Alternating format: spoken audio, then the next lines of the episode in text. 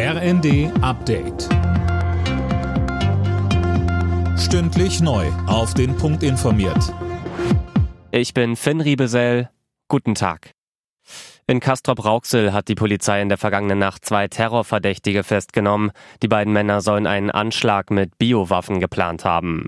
Mehr von Tim Britztrup. Ein 32 Jahre alter Iraner soll dafür die Giftstoffe Cyanid und Rizin beschafft haben. Auch der Bruder des Mannes wurde festgenommen. Bei der Durchsuchung ihrer Wohnung trugen die Einsatzkräfte Schutzanzüge und Atemschutzmasken. Noch ist unklar, wie konkret die Planungen waren und ob es beispielsweise schon ein Ziel für den Anschlag gab. Laut Bild-Zeitung hat ein befreundeter Geheimdienst die deutschen Sicherheitsbehörden über die Anschlagsgefahr informiert.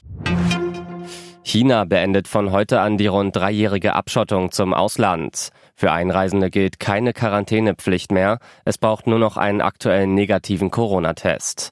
Wegen der explodierenden Zahlen rät das Auswärtige Amt aktuell von nicht notwendigen Reisen nach China ab.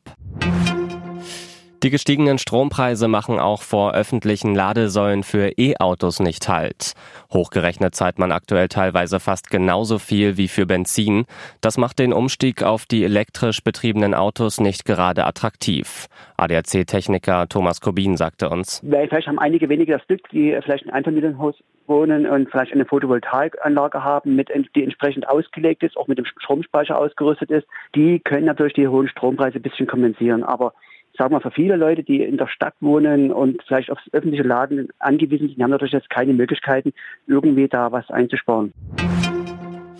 Hilfsorganisationen haben im Mittelmeer 110 Flüchtlinge aus Seenot gerettet. Ärzte ohne Grenzen und SOS Mediterranee hatten vor der Küste Libyens mehrere überfüllte Schlauchboote entdeckt und die Menschen in Sicherheit gebracht.